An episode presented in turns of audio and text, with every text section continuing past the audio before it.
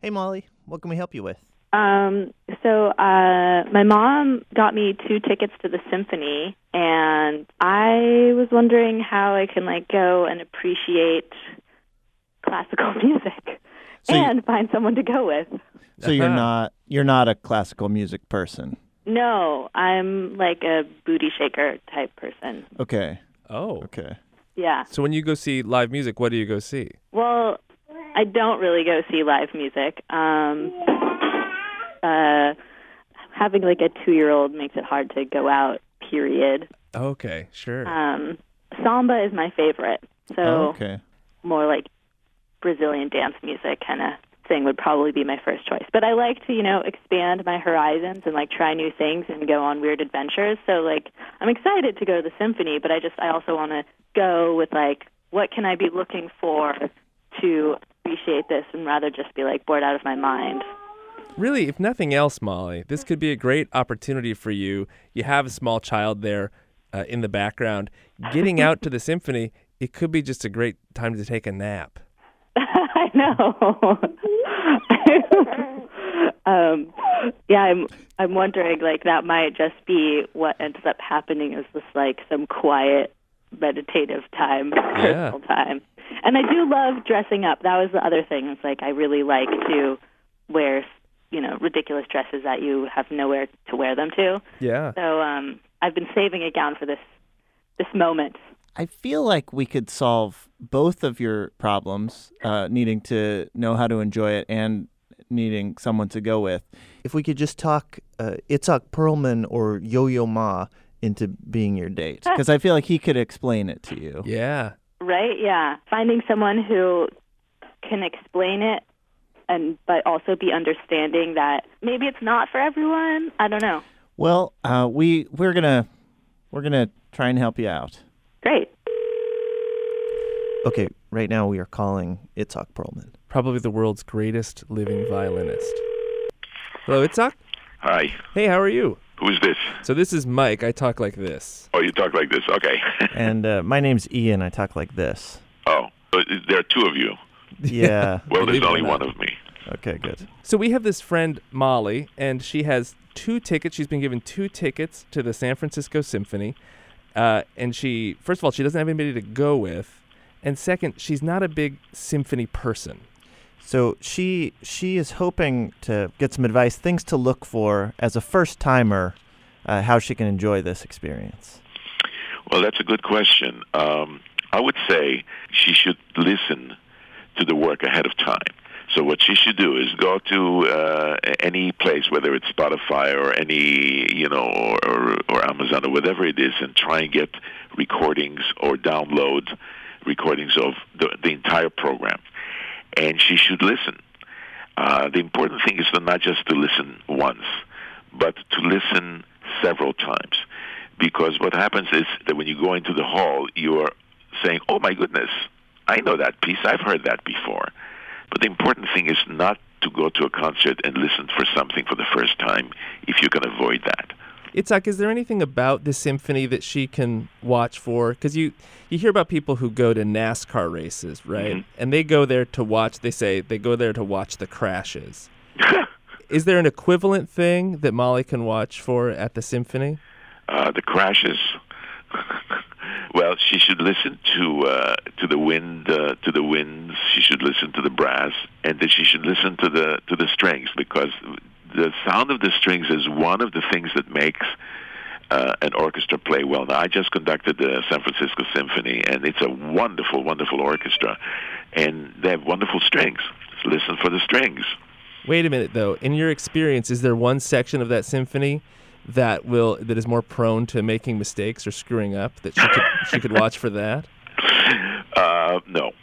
In, in your career playing and, and conducting, what's a time when something didn't go to plan that you remember, either either with the performers on stage or in the audience? Well, I remember uh, somebody, um, um, you know, getting sick during a concert of mine, you know, and I thought that it was uh, uh, maybe it was uh, an, an, a criticism of what I did. um, that that happened. I remember once in Texas, and I was playing recital, and then and actually the the floors. The floors in the concert hall were made of uh, wood, And so when this person got sick, I could actually hear it. Oh. And it was a very, uh, shall we say, a, a very humbling experience.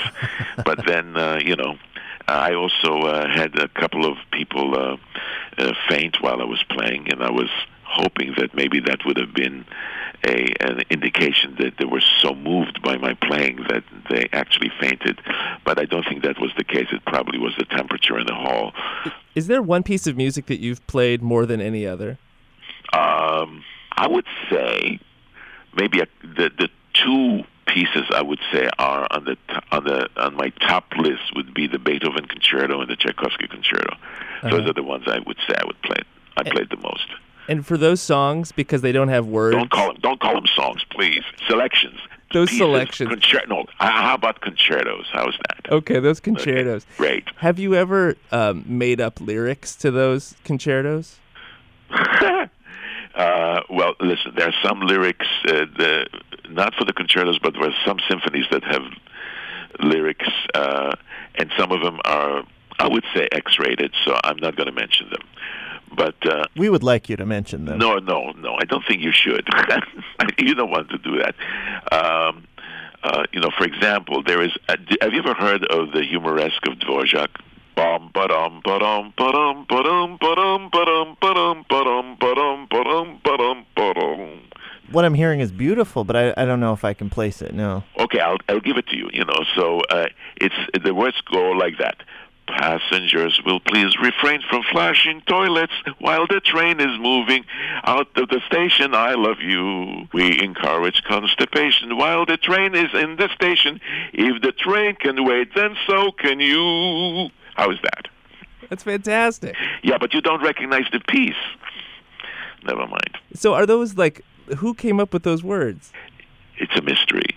It's sort of like a tradition thing. Uh, have you ever heard of Beethoven's Fifth Symphony? Uh, Uh-huh. Sure. How does it start? Bum bum bum bum. Very good. I love that. Okay, so that the story goes is that you know Beethoven was quite poor, and he would when he was living uh, in an apartment, he r- rarely could afford to pay his rent on time, and um, so his landlady one time came to him while he was composing, and she says, "Herr Beethoven," she says, "you have not paid my rent." And you know I'm going to have to evict you, and he says, "Please," he says, "Please, don't, don't, don't give me a little bit more time. You know, I'm now composing, and you might even be my inspiration for a new piece." And she said to him, "Me, your inspiration?" and that's how the Fifth Symphony came. Wow. be. Itzhak, I, I, I want to ask. Molly had a, another concern with this weekend. Um, she doesn't have a date to go to the symphony. Uh huh. Would Would you be willing? I think you would be the perfect date. Yes, I was. I was actually. I didn't want to mention that uh, because uh, I, maybe she wasn't interested in you know an old violinist to to go to the concert. But you know, I would love to do that. But it's just I'm not around in, that neighborhood, so I don't know when. When is this? Sa- Saturday. This coming Saturday. Oh, I'm so sorry. You know, I, I have a concert and I just can't do that. But tell her that you know, uh, I, I, in in principle, I would have loved to do that, and then I could uh, give her a uh, a description of what was going on as she was listening. Well, as, as she tries to find a date in the the the remaining hours, did, can we at least give her your blessing that she can say, you know what, Itzhak Perlman, one of the greatest violinists of all time, just canceled on me. Would you be my date instead? Oh, instead? absolutely. She she she can do that. You know. Okay. and and she would be she wouldn't even be uh, wrong you know I mean, it's absolutely true and I am basically canceled on her Well, this has been great. Thank you so much for helping out Molly. oh my my pleasure I'm, I'm sure that I was of, of great help Itzhak Perlman was recently awarded a Presidential Medal of Freedom. And he's recently recorded a special track on the Broadway revival of Fiddler on the Roof's forthcoming cast album that's due out on Broadway Records on March 18th. Now's the part of our show where we like to thank the people who give us money.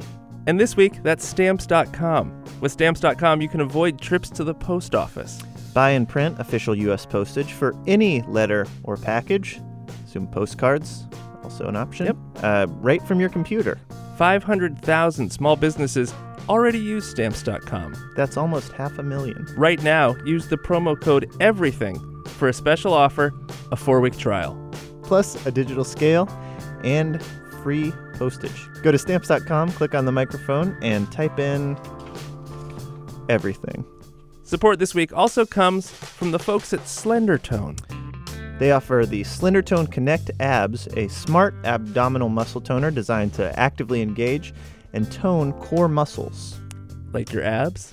The Slendertone Connect Abs delivers electrical muscle stimulation technology in an interactive mobile app and online experience where you can set goals and monitor daily progress. How to Do Everything listeners can now receive 20% off all abdominal toners at checkout. Just go to slendertone.com and use promo code ABS. Do you think apples are worried about their core strength? Do you think that's something they think about?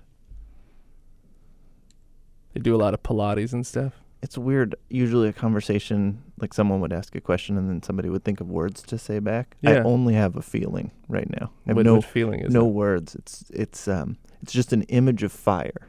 Just an image of you burning. Me burning alive.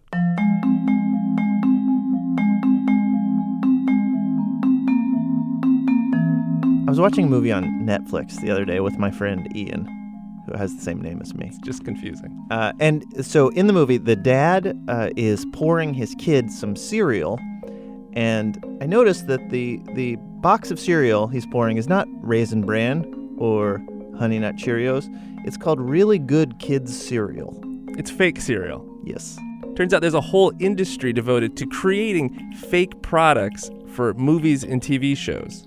Greg Bilson is CEO of Independent Studio Services. He's online with us now. They make these things. So, Greg, uh, if you're making a movie, why couldn't you just use Raisin Bran instead of fake cereal? Well, there's a multitude of reasons, but on the TV side of things, oftentimes you can't have, let's say, post raisin bran being used because that TV product is sold to a lot of different areas, and those different areas may choose to use an advertising company that has a competing product. So they don't want to preclude those people from being able to advertise because they use the wrong kind of cereal. Well, so how do you guys get around that then? What do you guys? How do where do, where do you guys come in? Well, we have creative artists that uh, get together and look at what really exists out there and then come up with something that looks similar to that. You know, Fruit O's versus Froot Loops and things like that. Uh, can you tell us some of your favorites?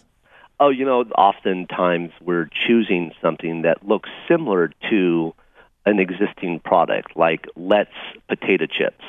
Um, it looks very similar to Lay's potato chips, but it's a, a non nondescript generic version, but isn't pissing off Lay's potato chips or FedEx. Okay, I'm just so they're FedEx. I'm looking at it now.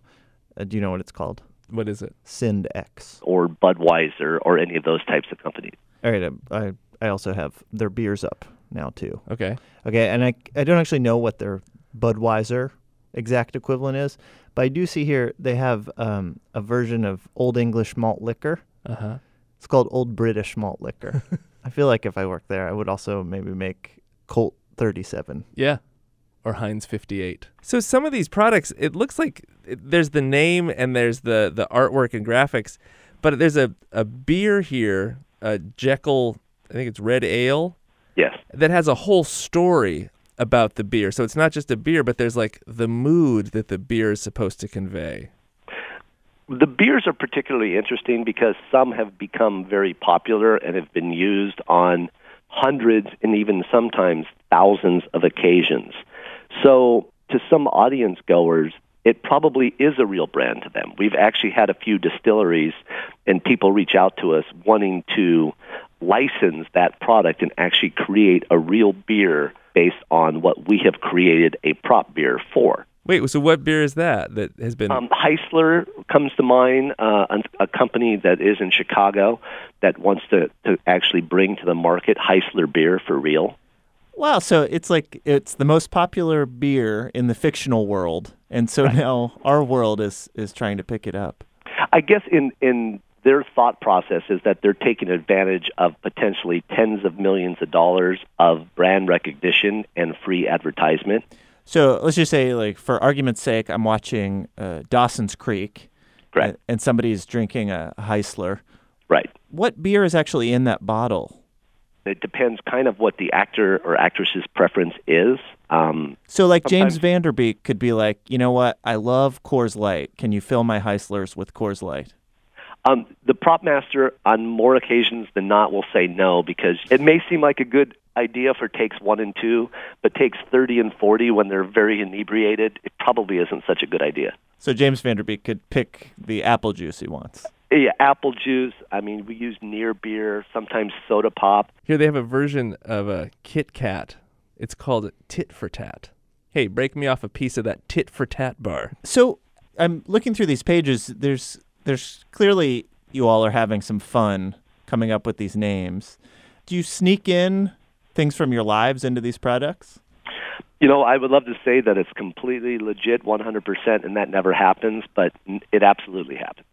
Is there a product uh, you all make that makes a reference to you in any way? Um, my last name has been used on a great many products, everything from vinegar to cigarettes. And when I see my name on there, it's it's kind of entertaining, um, and it can be used in a multitude of ways. So, Greg, what was the last thing, uh, the last show where you saw one of your products pop up? Um, boy, um, I saw Liam Neeson smoking some um, Bilson cigarettes in one of his uh, airplane movies. Really? Um, yeah, it was kind of a close shot when he is smoking in a plane when he's not supposed to to calm down his nerves, and he did so with Bilson smoke. So I felt good about that. That's great. well, Greg, thank you so much for telling us about all this stuff. Oh, no problem. Well, that does it for this week's show. What we learned today, Mike?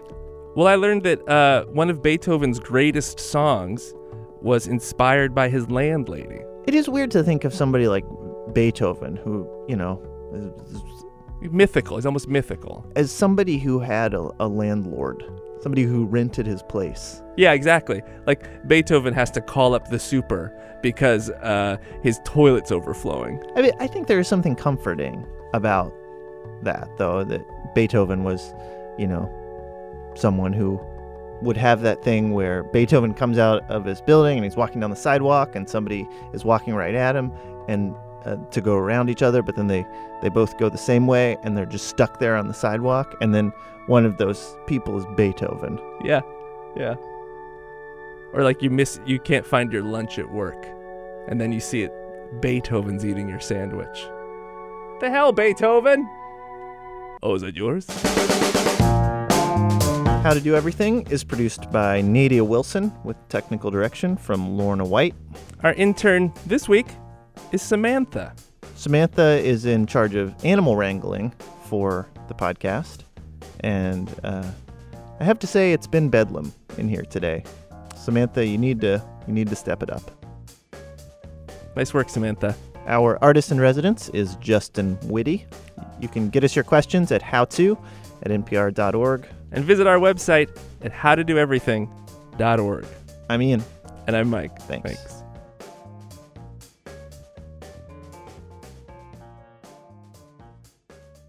Hey, we're all done with this episode of How to Do Everything, but there's so much more out there to listen to. We would recommend maybe all songs considered. It's like all things considered, except only songs. All Songs Considered will keep you up to date with all the new releases in music, whatever the genre. All songs, they promise.